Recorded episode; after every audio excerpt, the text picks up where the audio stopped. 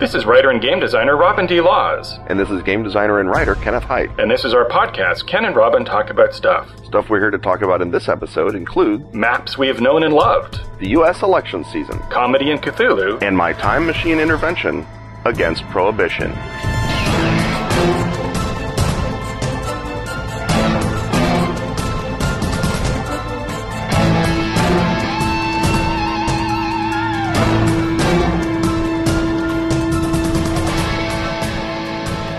Just before we start this week, we'd like to warn you that near the end of the episode, uh, actually sort of near the second half of the episode, sound problems start to creep in. A skeptical soul might say that Ken was having mic placement issues, but obviously these are Ken's enemies in the time stream giving off uh, temporal fluctuations that temporarily distort the recording. So if you want to continue on for the sterling content despite a bit of rustling, uh, please feel free to do so.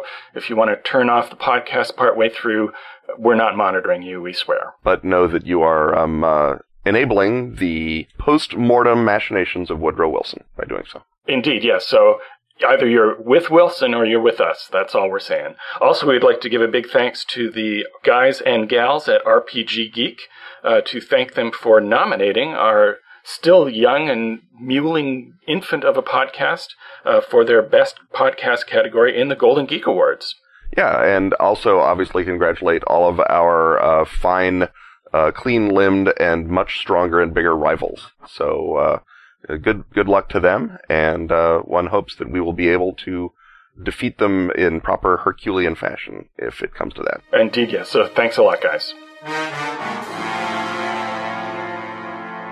Okay, uh, it's time for a new hut here on uh, the podcast.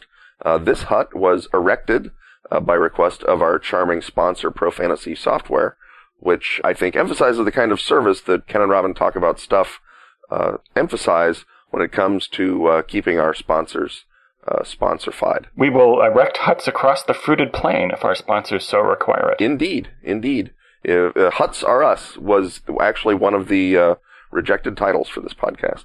Uh, unfortunately, that was taken by Survivalist podcast, so we had to go with Ken and Robin talk about stuff. Right, which is a great podcast. You should you guys should check it out. Um, sadly, it only broadcasts on the ELF signal that the nuclear submarines listen to. So yes, and weirdly, even though it's in a tin bunker, uh, the sound quality is uh, quite superb. Yeah, no, it's it's really good. They've they've they've knocked that one out of the park. This hut, however, is the cartography hut. Uh, erected, as I say, at the request of Pro Fantasy Software, our beloved sponsor, who makes software for role playing games, not just fantasy software, but you know how names are. Uh, so in our first installment, our inaugural installment of Cartography Hut, as we look around at its, uh, you know, beautiful, sleek design and excellent uh, cartographic features, uh, we'll talk about maps and diagrams that we have known and loved.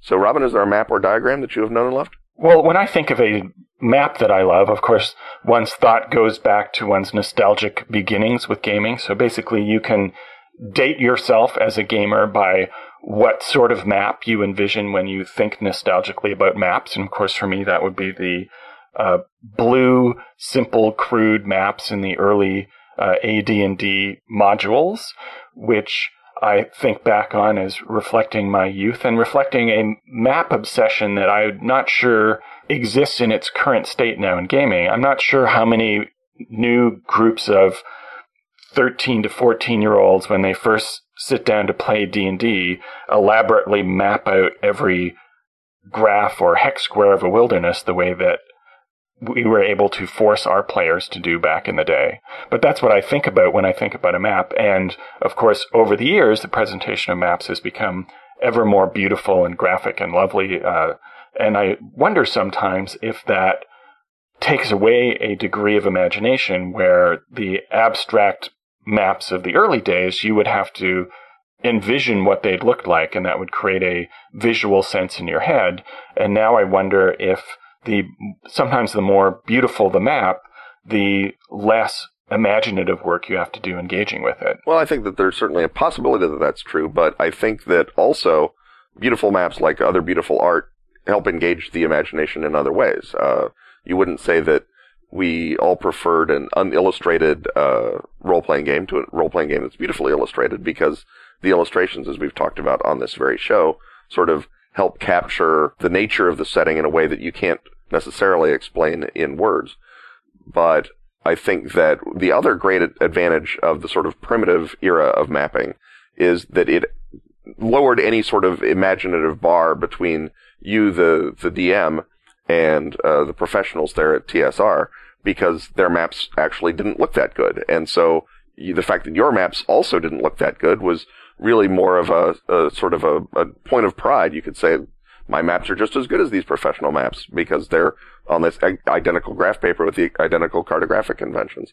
And so there was a lower, like, I think a lower sensed bar to entry on those maps than there might be with the really, really sweet looking maps that you get uh, nowadays. Like in the 4E uh, encounters, were all are all these beautiful uh, three dimensional graphics and whatnot. But on the other hand, you know, today's crop of gamers have been playing, uh, you know, dungeon games on uh, the computer, and they've been going uh, to Skyrim and other magical lands, and so maybe they would turn up their noses at our primitive ways, just as they laugh themselves silly if they stumble upon a picture of the Walkman on the internet and ask their parents what that was. And certainly the map, the the big overland map rather than the encounter map is a trope of the wider fantasy genre and especially the epic fantasy genre introduced by Tolkien where the map is certainly a route to imaginative engagement with the world and there's the fact that you're opening up a new book and there's a big map in it of whatever world it is promises a degree of excitement and engagement. And the big overland map certainly invites you to imagine going to places. It's something that you can use as the premise for a sandboxy fantasy game where you just unfurl a big poster map and say, Hey, where do you want to go? Where do you want to be? And that certainly not only conjures the whole series of aesthetic tropes that we associate with the genre, but encourages you to imagine this world as having a reality beyond what it is that you're imagining at any given time while you're playing the game. Yeah, I think that uh, that feeds into the same sort of joy that I at least got as a kid when I would open, you know, actual atlases and and you know poke around in Africa or or Southeast Asia or Europe or somewhere that I was not and sort of wonder what was going on in there, follow the rivers along with your fingers, uh, you know, look at historical maps to find out where the Roman Empire had been, things like that. That I think it's that same sort of transporting yourself to the landscape in the imagination that maps have been doing, well, pretty much, you know, since they became a, uh, an artifact of consumer culture in the 17th century, as opposed to, you know, sheerly utilitarian, uh, uh purposes, uh, that they were for most of the Middle Ages and the Renaissance.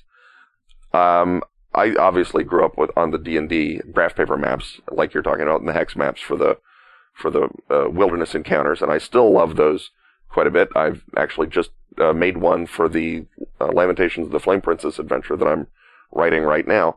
But the maps I think that worked best for me and that have most informed my later, both my play and my design, were the maps that I think Yurek Chodak did back in the very first edition of Call of Cthulhu which were all of those uh, terrifically abstracted uh, actual archaeological dig sites that he laid out uh, with um, uh, you, you, they had I don't know what what all they had Nan Madol probably they had a I know that they had uh, one of the uh, pyramids. They had something in the Middle East. The city of the sun in Teotihuacan. They just lots and lots of actual archaeological you know, uh, plats, and they obviously aren't as complex as real ones, but they were at a perfect level of abstraction so that you could imagine putting the ghoul down there in that little burrow, or the, the temple to Nyarlathotep is over here in this little corner of Angkor Wat, or whatever it is.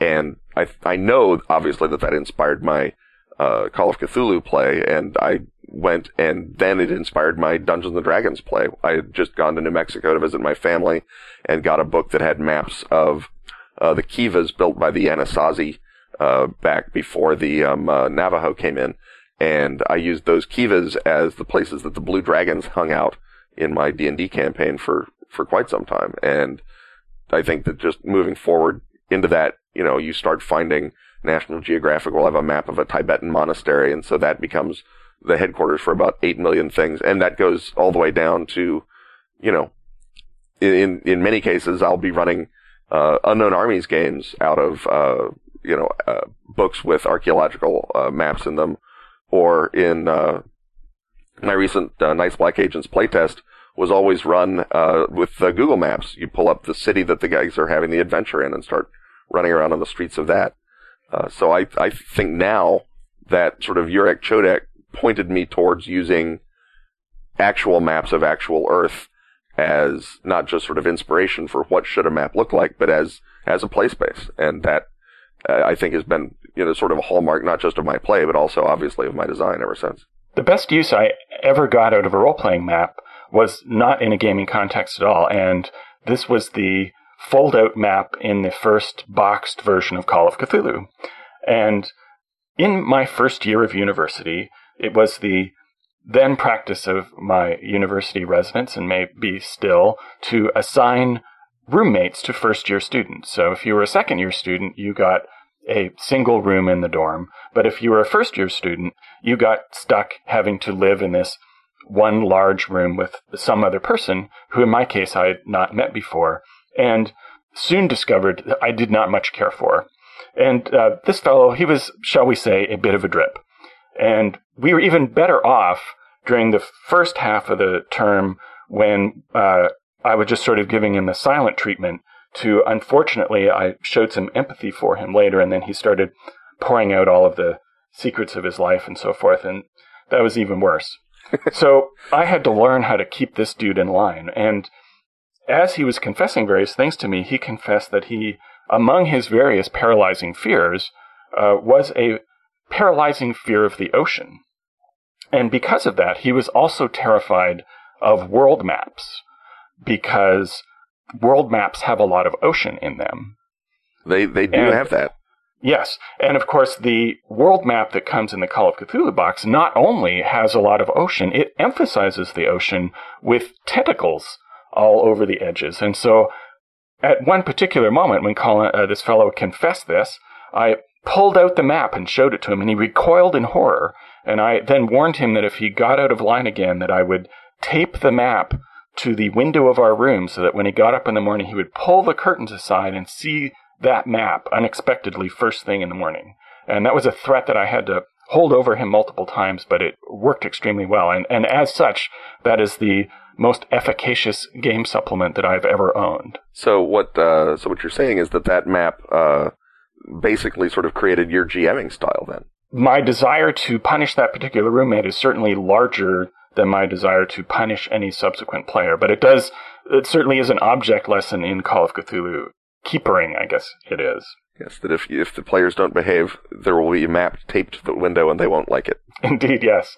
Now, of course, the uh, converse of that in, is in that gaming, uh, a map is also also a reward. That uh, in not only in Call of Cthulhu but in other games, it's always fun to receive a map or a handout or something, and so getting a handout with a map on it is both a reward for having earned a success in the storyline and something that promises future developments as you go out and interact with the mysteries of that map. So in narrative terms, a map is a question mark, especially a handout map, which creates suspense, which you then go and relieve by going and exploring whatever it is depicted on the map. Yeah, the map is so it's uh, simultaneously it's exposition without delivering uh, thousands of words of narrative, and it is also uh, sort of a, a promise of collaboration in engineering the game that uh, because you have obeyed uh, my will, we will not tape the map to the window, but we will instead pour over it together as rough equals. And you can say,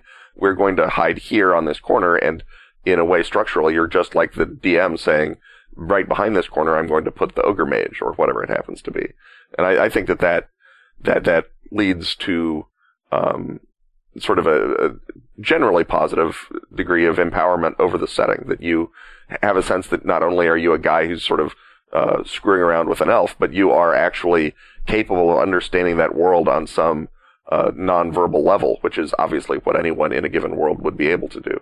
And the notion that uh, that that we get sort of the reward of of 19th century cartographic insights in our medieval fantasy is, uh, I guess, it's one of the many things that makes Dungeons and Dragons so wonderfully special and not uh, and not just a load of, of, of medieval reenactment or, or whatnot. That it, that it adds, I think, to that very special sense of the world that that engagement uh, with the world is possible, uh, both for the player and for the character. Yeah, it's certainly anachronistic for any character in an ancient or medieval world to have access to an accurate world map, but the value that you get for providing that to people and engaging their imagination far outweighs the uh, historical niggling one might engage in. Although I did run a uh, Ars Magica game uh, that was set in an alternate history where uh, the Viking uh, and Irish uh, expeditions to the west had kept going and founded permanent colonies in the New World, and so therefore they were followed up by Norman knights after succession battle in, in England.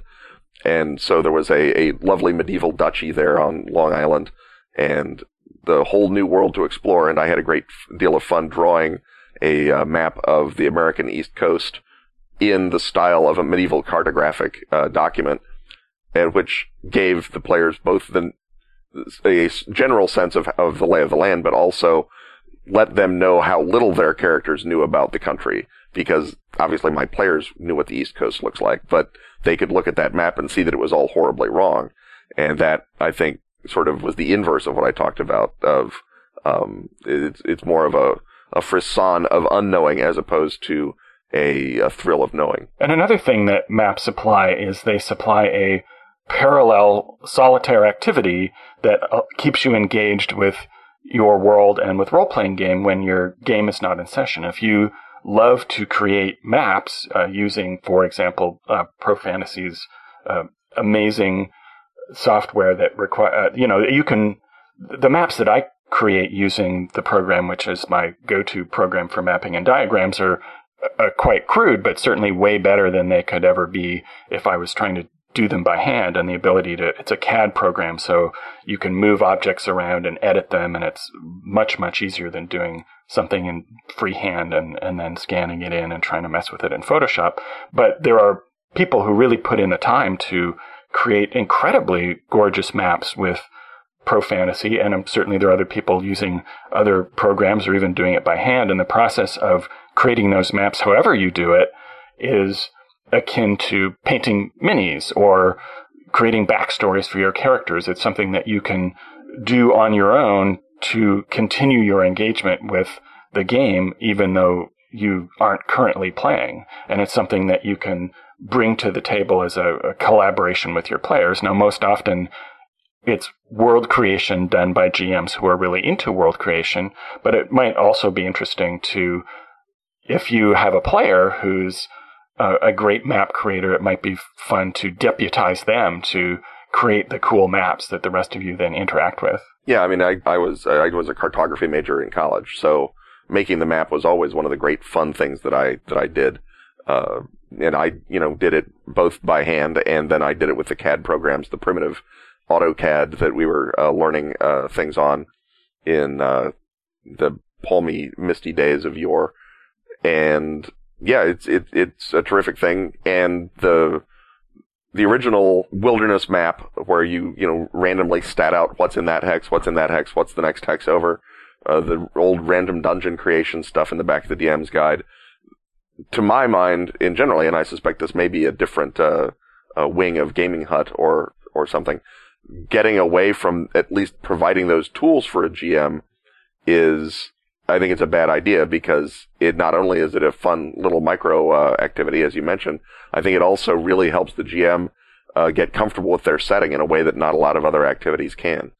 Um, so that is something I certainly did a, a good deal of uh, back in the day, and even now when I'm running a, a game set in a given game world, if there isn't already a map made of it, uh, I will definitely attempt to map it uh, as thoroughly as I can, even if the players never see it. Well, on that note, I think we've taken an adequate initial survey of our cartography hut, and in future installments, we will map it down to the last graph square. Indeed. Uh, we shall um, uh, have it uh, maybe even 3D rendered, like uh, the kids today with their uh, Skyrims and such.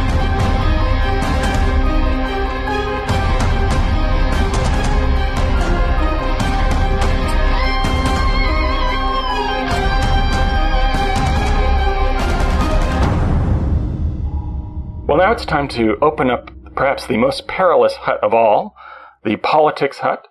Uh, Ken and I are both avid followers of uh, politics, both in history and in the current day, and both of us into U.S. politics. Now, of course, this will require a disclaimer in which uh, we are not trying to change your mind or anyone's mind. We're just trying to figure out what's going on. And of course, we both come at this from different angles, Ken being a Republican and I being a Canadian. So, uh, with the disclaimers out of the way, I thought we would take a look at the current state of the U.S. election. And uh, Ken, you have a, a, bit more of a rooting interest in it than I do. What do you see the uh, basic landscape being as we uh, are at the end of September and waiting for the debates to begin? Well, I think the basic landscape is uh, generally the way that most people understand it, that the race is a statistical tie, and that the real question is whether or not Obama can uh, convert his uh, very real advantages of sort of uh, likability and uh, uh, uh, personal warmth and etc. into a win, or whether Romney can convert the traditional advantages of a challenger in a terrible economy and a disintegrating foreign policy into a decisive win. Neither of them really seems to be able to put the other one away, but it is relatively early, even though it is late September as we speak uh, in the campaign season. The uh, conventions went later than they ever have in American history. And so we are just now getting out of those statistical woods. And simultaneously, we have uh, both uh, candidates, basically, as far as I can tell, trying uh, to recreate 2004 in the sense that they're both running sort of base activation elections as opposed to attempts to convert the the, the center of the country which I think uh, gets smaller every election cycle anyway, into uh, fervent supporters. So we're sort of looking again at 2004, where you have a president who is uh, viscerally hated by a good chunk of the country, uh, who is presiding over a weak economy and a dubious foreign policy, but his opponent is a out of touch plutocratic zillionaire with uh, no particular or- oratorical or political gifts. And so it's going to come down to who gets their base out and possibly once again to the, uh, uh, the size of a football field in Ohio, which is what it came down to in 2004.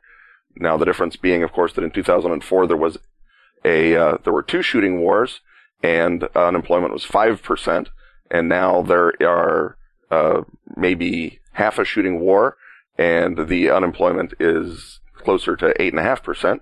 So I'm not exactly sure how that balances out in the classic uh, fair bread and peace model that is pretty much the only valid psephological model that anyone has come up with. Well, it's an interesting battle of the models this year because basically, if you look at the fundamentals, both candidates are going to lose. Um, and it's interesting, under a little known provision of the Constitution, that if both candidates lose, Greg Stafford becomes president and Sandy, Sandy Petersen becomes vice president. Well, I mean, certainly there are, there I, there are many reasons to sort of want a uh, do-over, but uh, sadly, that constitutional provision, as you well know, Robin, has only been uh, invoked three times in our history, and I'm not sure that it's going to happen this time. It does seem like a, a distant dream, but the the two models are the uh, underlying economics and, and war model that you mentioned before versus polling data. And the polling actually is, is a, looks like it's a little stronger for Obama at this point than I think you're suggesting that he's uh, way ahead in a lot of battleground states.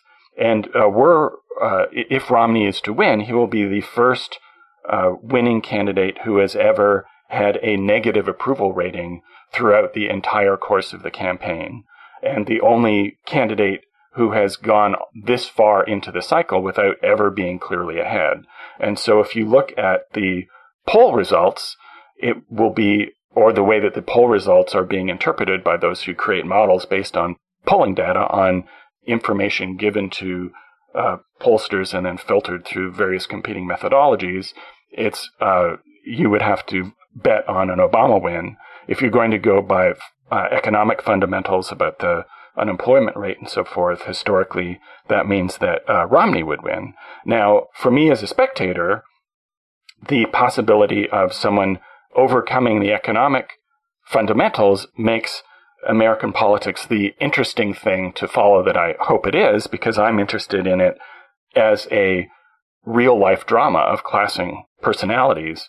And so the idea that all of the stuff that I follow and am interested in, the contrast between the two candidates during the debates and during the conventions and who they are as people and the decisions they make under the economic fundamental model, none of that stuff actually matters. The debates don't matter, the conventions cancel out, and it's all about the economic numbers. And I think that what we're going to see actually is the a campaign that's a lot more like a parliamentary campaign as you would get in a system like Canada's, where the personalities of the candidates and their likability factor and how they sort of strike the zeitgeist matter much more strongly than just where the uh, current state of affairs is economically. Yeah, I think that uh, certainly when you look at the polls, uh, you can see that uh, Romney is uh, behind and with one or two exceptions in one or two polls, has not had a compelling lead ever. Certainly, uh, the president's uh, reelect numbers have also not cr- crossed 50%, as you alluded to when you said that neither of the candidates is winning uh, at the moment, or rather that they're both losing at the moment. The real question, I guess, is to what extent the polls are significant. Obviously, the art of polling changes continuously, and as fewer and fewer people answer their phone to strangers, you see it becomes much more difficult to gather a poll. And, when you look at some of these polls with their notion of a democratic turnout model better than 2008, I think you can pretty much ignore anything else that those polls may be telling you. The other thing, however, is that in the swing states, although again, the president can't get over 50% in most of them, uh, Romney can't get past the president in most of them, which is an interesting uh, data point and means that maybe a base awakening election is not what is the smart play at this point, even though, again, since I think both candidate campaigns are following the 2004 model, I think that uh, they're both sort of trying to have that kind of election because they both know how to do it. And it is interesting to look at the swing states because uh, there are some swing states now where Obama is beginning to open up uh, leads beyond the margin of error. And uh, there, uh, that's the effect, of course, of all kinds of early advertising by the Democrats that defined Romney before he had the wherewithal to define himself.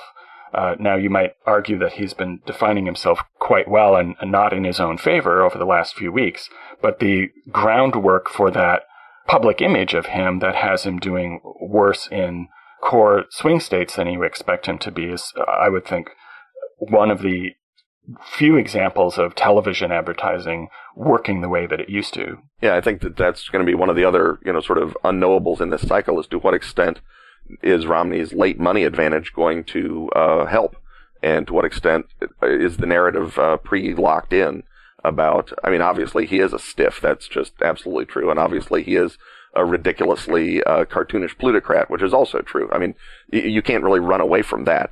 Uh, but the fact that Romney is going to have, I think, something like a 50% money advantage in the last uh, two months of the campaign here, or actually the last month and a bit of the campaign here, at some point one wonders if that is going to be, uh, if that's going to be uh, at all capable of moving the needle, or if everyone has basically sort of pre-selected their brand of soda and it doesn't matter uh, what the ads are, because again, in this magical new universe of TiVo and uh, lesser DVRs and time shifting in general, people aren't as uh, capable of being um, uh, swayed by political ads on television just because they're not seeing them.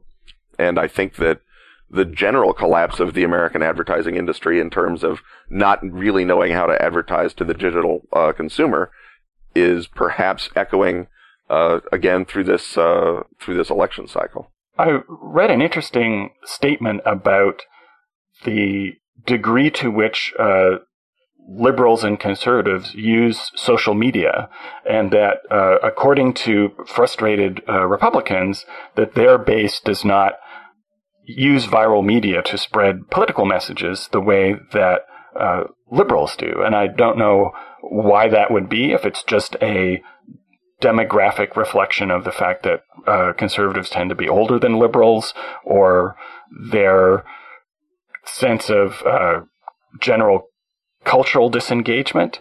Uh, but that does sort of uh, speak to something that the red team will have to overcome in the future if they're going to survive in a post conventional advertising world. Yeah, the, uh, th- there is a great deal of good that could be accomplished. I, I, I believe you and I have talked previously about uh, the uh, what the role playing game industry needed in the uh, earlier part of the century was a series of unexplainable unexplainable fires in distributors' warehouses across this great land.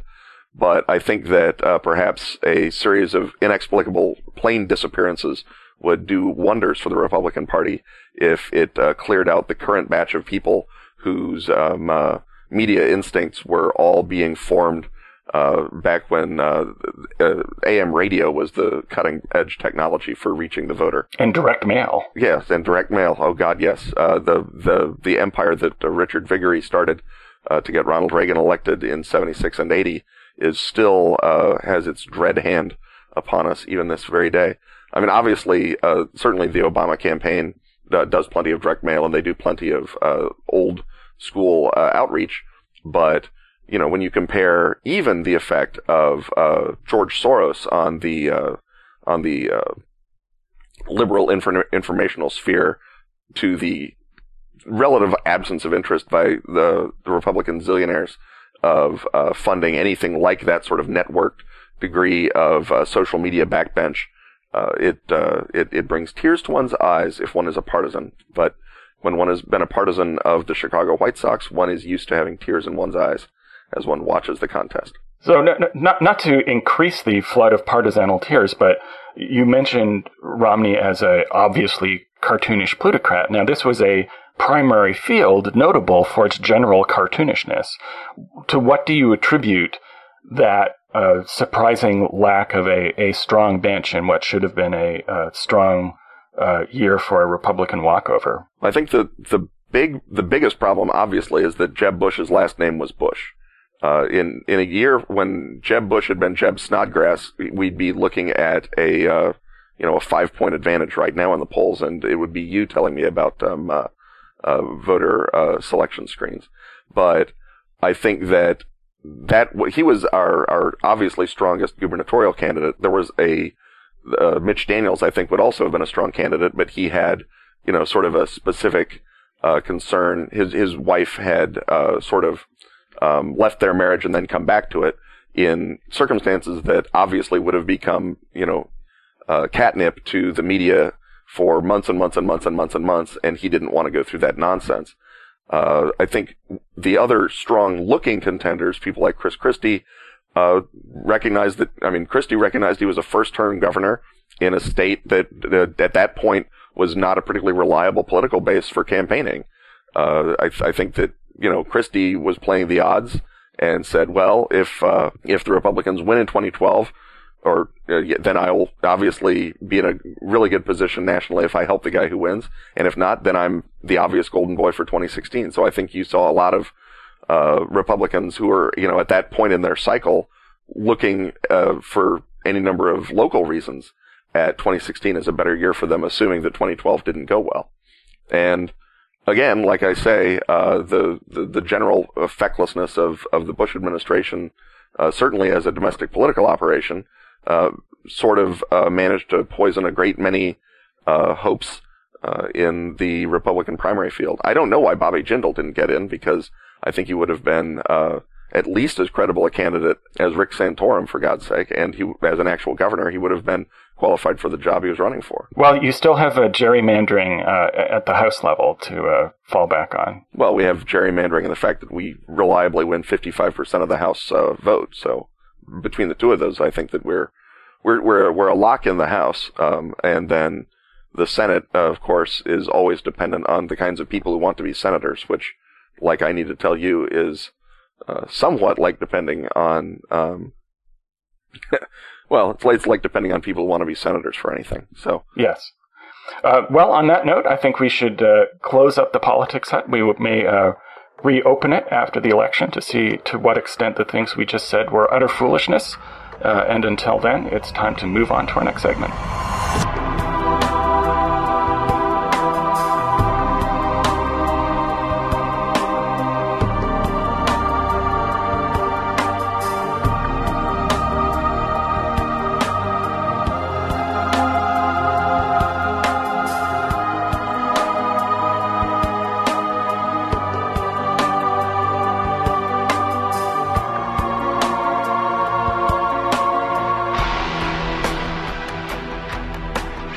Time once again to ask Ken and Robin. And so let's ask Ken and Robin. Monica Valentinelli asks Ken and Robin, can comedy and Lovecraft coexist? Robin, do you want to start answering? Well, I think certainly there's there's an issue first of all in that the cutification of Lovecraft is now at we're at uh, peak plush Cthulhu as it were, and you have this phenomenon where uh, the things that are supposed to be terrifying in Lovecraft have been fanishly beloved for so long in so many ways that it becomes a challenge in a way to take the comedy out of Lovecraft, especially in a gaming context where people have the urge to break their fear with comedy relief.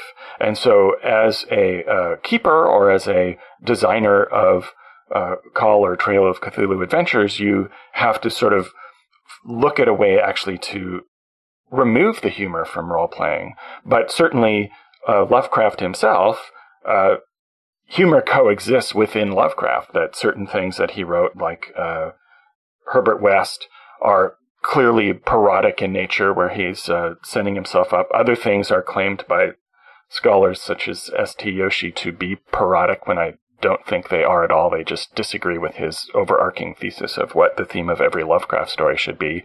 But certainly, uh, the push and pull between the emotional release of comedy and the tight grind of terror is a tool that you can use either while writing Lovecraftian fiction or running Lovecraftian games. Yeah, I think if you look uh, at a story like uh, The Mountains of Madness, which is, of course, a uh, narrative of stark techno thriller terror, it is also, when you step back, an exercise in black humor of the bleakest uh, cosmic horror kind, where not only do you have the humans vivisecting the elder things, but then the elder things vivisecting the humans, while simultaneously they're both uh, being stalked by the Shoggoths. The Shoggoths themselves being a black uh, humorous joke uh, of the of the sort uh, that it uh, the the equivalent being that if you uh, had been reading the monster manual and suddenly turned and came face to face with a Neo Otyugh or something, the the notion that the that the, the this mad narrative is becoming reified here in the Antarctic, and then the final bit where the uh, notion that humanity is created more as an afterthought or even as a sort of a jape, like we'd graft a, a human ear onto the back of a mouse in a genetic lab, uh, is another one of Lovecraft's uh, little, uh, or rather enormous pieces of uh, of cosmic humor in that story. And if you start looking for humor that is explicitly cruel and hateful, I think you go a lot closer to being able to build that into a um, uh, a Cthulhu adventure. I know, for example, that, uh, uh, and I think that without giving too much away, uh, when you have an adventure called the Rending Box, and players are playing in the Rending Box by the lovely and talented Graham Walmsley, that uh, much of the uh, innate joke of the setting is that you've given a box to a bunch of role-playing game players, but it's called the Rending Box. So you can certainly imagine the hilarity that ensues even without knowing what the box is or what it does. Because it rends, for God's sake. Right, because in general, the comedy equivalent, or the, the, the comedy counterpart of uh, existentialism is absurdism. And that although Lovecraft himself, I think, was uh, skeptical of uh, existentialism to the extent that it quite existed when he was uh, writing, certainly his view of humanity and, and its relationship to the universe from which his horror springs is one of the indifference and randomness of the universe. And the absurdist comic tradition, as seen in Samuel Beckett or Eugene Ionesco, mirrors that philosophy of indifference. So, you know, Waiting for Godot is the ultimate comedy of cosmic indifference. And so if you take the things that are uh, apparently funny in what it is that you're doing, and then find a way to graft that level of philosophical awfulness onto it to create that, you know, the knife within the smile, then I think you've got the point where comedy and the Lovecraftian vision fruitfully intersect rather than just something that sends it up. Yeah, I mean, obviously, there's plenty of, of parodies of Lovecraft or, or, or humorous uh, takes on Lovecraft, and some of them work uh, tremendously well, like uh, Peter Cannon's Scream for Jeeves, and some of them don't work particularly well at all. But the uh, the the question being uh, how I suppose does one get the best of both worlds uh, out of uh, out of it in the in the play sphere is a little tougher because when one is pulling an absurdist prank of that sort, one is pulling it on the player characters who traditionally, uh, even in a Call of Cthulhu game, don't always appreciate uh, being made the butt of jokes. Uh, that actually seems to hurt them more than simply killing the character in a, a, a appropriately dramatic uh, uh, protoplasm swipe or something. Uh, so there is, I suppose, a degree of interpersonal breaks that get applied because the last thing you want to do is actually introduce your friends to an existential drama in which they are uh, belittled and proved to be not just nothing, but a hilariously insignificant nothing. So I think that that becomes a little trickier to do in the tabletop space as opposed to the fictional space where you have a degree of distancing from it uh, and can uh, sort of uh, you're, you're, it's after all not happening to you, it's happening to some protagonist. And that sort of brings us to the pulp purist distinction that you made in Trail of Cthulhu, where there are two different modes of play. The purist mode, which does try to explore existential indifference of the universe, and the purist mode, in which you are having a fun adventure in the fabulously detailed horror world initially laid out by H.P. Lovecraft and then elaborated by many other authors. Yeah, although obviously one can have uh, humor in, in Robert E. Howard or in Robert Bloch. Uh, famously, Robert Bloch is uh, a humorous uh, horrorist. Uh, and to a, a, degree, there's a degree of dark humor in Fritz Leiber, who is another uh, author that you could adduce as a contributor to the pulp feel of, of Lovecraft. Um, and Grey Mouser, which are famously humorous in tone, began, after all, as uh, Cthulhu Mythos stories, and Lovecraft told Leiber to take the mythos out because it wasn't working the way that Leiber thought it was, and Leiber did so. So you can, I, I think that certainly the more absurdist existential humor works well in, in the purist uh, mode if you can make it happen. And I think that the more sort of, uh, um, the gallows humor, laughing in the face of death type, uh, you know, John McClane humor works really well in uh, pulp, and they both have their their place. And I think keeping comedy out of the table over any long period of time. I mean, you should be able to do it for for, for the climax of a scene or for uh, a, a, scene with a particularly heavy dramatic co- uh, component. But keeping out of the table for four hours is just unnatural because laughter is a natural human response to fear.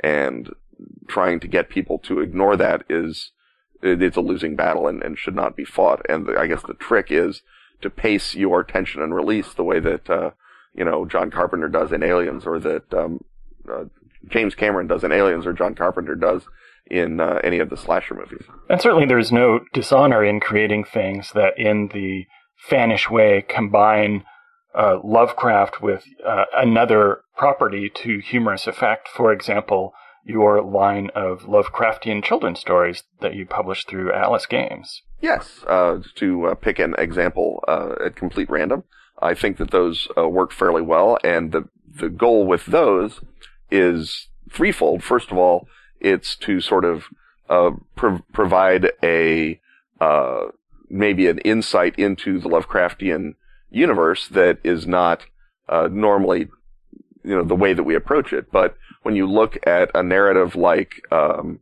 uh, the Shadow over Innsmouth or the Dunwich Horror, you can look at it in that sort of innocent way. What um, uh, what Lovecraft says in, in Call of Cthulhu, the Theosophist mask behind bland optimism. I, I think that the childrenification of Cthulhu, if done correctly, which I certainly hope I did, can be read still as effective horror, and ideally only by the parents, and that the kids merely have you know, the delightful drawings by Andy Hopp and Christina Rodriguez, and they have my um, uh, version of the sort of the the prose and the rhythms of uh, Bridwell or uh, Sendak, uh, and so there is uh, there's a degree of of the obvious surface parody, but I think that within it, both uh, you know all of my uh, children's books for Atlas have examined that sort of notion that in a Lovecraftian world everything should be uh, Lovecraftian and cosmically bleak, and that you know obviously includes uh, children's books, and so that has been sort of the the challenge. That's the actual design challenge of those is to find the cosmic horror aspect of what seems like a relatively innocuous uh, narrative, and then bring them together so that the parody, as opposed to simply being, you know, uh, a bit of good fun because it's uh, the deep ones and wild things have the same metrical uh, component. They also have a lot of the same narrative component, and bringing those into relief, I think, makes the parody more than uh, simply a, a, barnacle hanging on the edge of those works, but sort of illuminates both of them uh, when it's done right, anyway. And for the benefit of those who wish to eldritchify the young ones in their lives, those titles are? Uh, the titles are uh, Where the Deep Ones Are, which combines uh, Shadows over Innsmouth with uh, Where the Wild Things Are by Maurice Sendak. the Antarctic Express, which is my Lovecraftian take on the Polar Express, and Clifford the Big Red God, which is the Dunwich horror meets uh, Nelson Bridwell's beloved uh, giant red dog. And are there um, more in the works? Well, for that, uh, the interested listener is encouraged to send plaintive emails, tweets, and uh, Facebook postings to John Nephew, the canny and parsimonious publisher of Atlas Games. Well, now that we have uh, turned our discourse into pluggery, it is time to exit the Ask Ken and Robin area and enter our final segment for the podcast.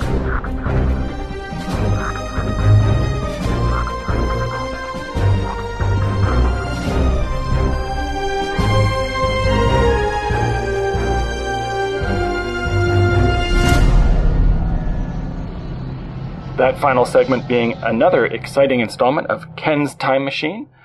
Longtime listeners will, of course, know this is where Time Incorporated contacts Ken, asks him to get in his chronological travel vehicle and head back in time to avert some catastrophe of our timeline. And in this case, uh, this is an assignment that I'm sure will be near and dear to your heart, Ken, as you often use alcoholic beverages to inveigle the past figures that you encounter during your chrono missions. Uh, you have now been asked, on the grounds that it spread uh, gangsterism and general uh, disorder through the land, to avert prohibition. Uh, so, what are your first steps in accomplishing this mission when you step out of your time machine? Well, as um, first of all, when I uh, heard about this assignment from my uh, my cohorts at Time Incorporated, I suspected myself of being uh, the victim of the sort of thing where you have a character in your game who enjoys playing the elven archer and is then immediately put into a dungeon with passages too narrow to draw and pull a bow uh, the notion of attempting to convince America's temperance enthusiasts to uh, stop prohibition by means of getting them drunk uh, has a similar uh, feel to it. That said, as I have said uh, on many an occasion, whenever you have a historical problem, first kill Hitler and then kill Woodrow Wilson, and one of those two will fix it nine times out of ten. And in this case, once again, it would, given that the uh, proximate cause of Prohibition's passage was World War I, which simultaneously marginalized one of the loudest and most politically active communities uh, of wets in America, the German American community, who, in uh, keeping with the German stereotypes of the time, were a bunch of happy-go-lucky layabout drunkards, and therefore um, uh, very eager to prevent any sort of uh, prohibition from coming in. Uh, uh, for example, Chicago's first ever riot was uh, held by Germans who objected to a local prohibition ordinance, and that was back in the 1850s. Uh, so World War I marginalized German Americans as a political force, thanks to Wilson's heavy-handed thumb on the public press, and also it showed the world that the people coming up out of America's hinterlands were remarkably unfit for military service, being generally suffering from vitamin deficiencies and uh, uh, unhealthy pallor and other uh, non-military qualities, which the prohibition movement immediately uh, leaped upon as example of the deleterious effects of drinking moonshine and whiskey uh, made back in the cricks and or hollers of this great land, when in fact, of course, it was the uh, result of rickets and pellagra uh, because of uh, ongoing agricultural collapse after the Civil War. But that uh, provided the immediate propaganda uh, boost needed to get a two-thirds majority of Congress on a prohibition ticket in the elections in 1916 and I, th- I think by 1917 they had uh, the necessary uh, votes uh, to pass it in the House. There were an awful lot of you know back and forth and attempts to to uh, stall it, but the 18th Amendment did pass the Congress. It got ratified almost immediately, which argues that it is a national uh, movement of sweeping national character. And even if you look at it uh, at the time, it was a remarkable political co- uh, coalition, uh, melding the progressive left, uh, the Christian right, um, uh, African Americans, uh, the Ku Klux Klan, both were in favor of prohibition because of their belief in the poisonous effects of alcohol on the race, and it, it, really was as broadly popular as anything ever has been in the United States in that kind of level. I do pause to note the quaintness of a uh, political system in which you actually had to pass a constitutional amendment to outlaw something. that, uh, if, if, when I have my time machine on my regular two weeks of vacation that I get from Time Incorporated, I may try and get a little of that back.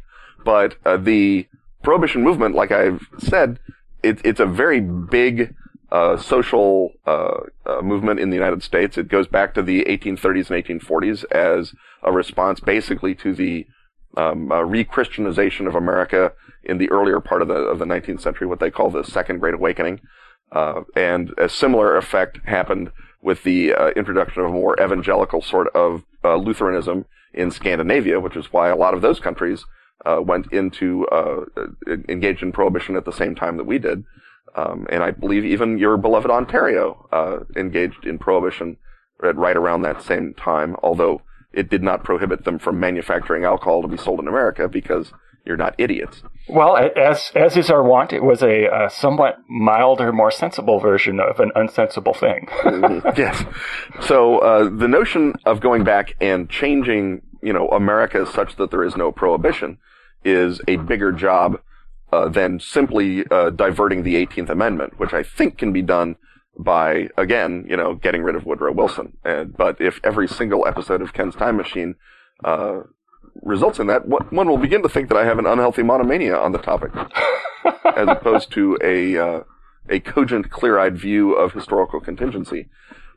Uh, Hendrik Willem van Loon, who was a beloved uh, popularizer of uh, American and world history, had the charming notion that if you simply prevented the Dutch from uh, losing New York to the British, in uh, 1667 that you would uh, be able to have uh, New York stay uh, wet, and the sight of New Yorkers enjoying themselves would inspire America to end prohibition, or perhaps even uh, never have it at all. But I believe that Mr. Van Loon is fooled by his own charming demeanor and sensible attitudes into believing that Americans seeing New Yorkers having fun has ever made us want to make things more like that. So I, I, think that the, uh, the the sad truth is that prohibition is one of those things that if you're actually going to completely uh, end it in America, you either have to go back to something like the Whiskey Rebellion, whereby you simply remove the federal government's ability to impose any sort of controls on the production of alcohol, or you're going to have to split America up into enough component pieces that the, uh, the, the dries stay dry and the wets stay wet. Now, of course, that was the goal of um, uh, Hamilton and Madison uh, to begin with when they allowed that such matters would be state-controlled questions. And indeed, in the run-up to the 18th Amendment, plenty of states had gone dry. And if we simply could have kept that regime going, uh, I think that really everyone would have had the exact prohibition re- regime they deserved. But again, as I mentioned, the progressives got it into their heads that prohibition would be a dandy way to engage in the betterment of all uh, those people, uh, and uh, was also a, a devil's bargain that got us the income tax because the progressives obviously wanted the income tax to pay for the rest of their ridiculous schemes, and the prohibitionists wanted the government to have a source of income that was not taxing alcohol. Uh, it, up until 1912, the biggest source of income for the federal government was the federal excise tax on alcohol. And obviously, if you had prohibition, you would pretty much be taking the entire federal government's finances offline, which again, in those uh, charming days of yesteryear, was seen as a bad thing. And so, therefore, they had to sort of make that bargain with the uh, progressives so that they could uh, have the income tax that would clear the ground for prohibition to work. Well, and this shows us that one should never be more suspicious of progressivism as when it is teaming up with uh, the forces of uh, traditional morality. The general notion is that there are sort of four strains of, of broad thought in America, and if three of them agree on something, it's probably a good day to start um, uh, locking your door and, uh, and, and looking both ways before you cross the street. Time to stockpile canned goods. Exactly. That's when the excitement gets crazy. So the um, prohibition obviously united the, um, uh, the, the sort of the Yankee Puritans. It united the um, uh, the, the, the great uh, Midwestern uh, communitarian can't we all just get along for the betterment of everyone uh, type approach, and it got just enough of the uh, pirates and gunfighters in the other two quarters of America that we got uh, this uh, magical opportunity for ourselves. Diverting the whole prohibitionist movement is is going to take a great deal of work and is going to probably involve just a long series of well, I guess of, of alcoholic parties in various uh, border uh, uh, border constituencies, such that you prevent the 18th Amendment from getting uh, ratified at the state level.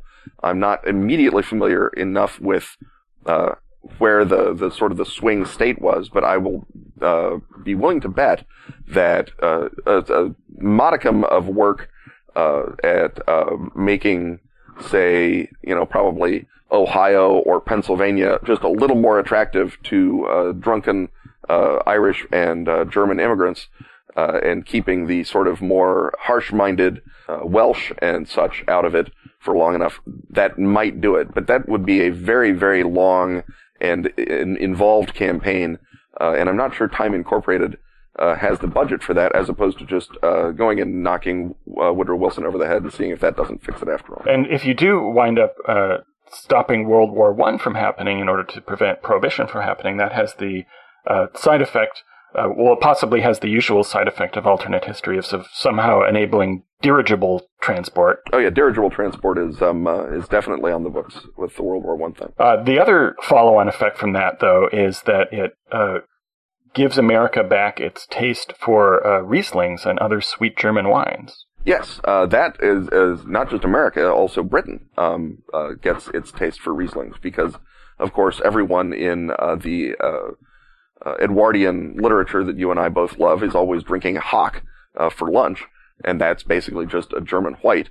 And combination of patriotism and the fact that uh, all the best vineyards in the Moselle Valley are being plowed under by trench warfare really is a knock on the head for Rieslings and sweet whites in general. And any uh, geopolitical outcome short of global communism that in- encourages the uh, increased production and consumption of Riesling can only be seen as a benison. Well, if we get Riesling and dirigibles, perhaps Time Incorporated will find the additional funding to send you on this mission. Or once again, I, they can um, uh, send me on the mission. I can, uh, uh as always, uh, divert Woodrow Wilson in some fashion and pocket the difference uh, to be used for future inveiglements. well, on that inveigling note, I guess it's time for both of us to get in our time machines and travel through them back to our writing desks. So uh, that is once again Ken's time machine. Stuff having once again been talked about, it's time to thank our sponsors Dork Tower, Pro Fantasy Software, and Pelgrane Press. Music, as always, is by James Semple. Find our website where you can leave hosannas and haikus at Ken and Robin Talk About kenandrobintalkaboutstuff.com. Or subscribe to the podcast on iTunes. On Twitter, I'm at Kenneth Hite. And I'm at Robin D. Laws. See you next time when once again we will talk about stuff.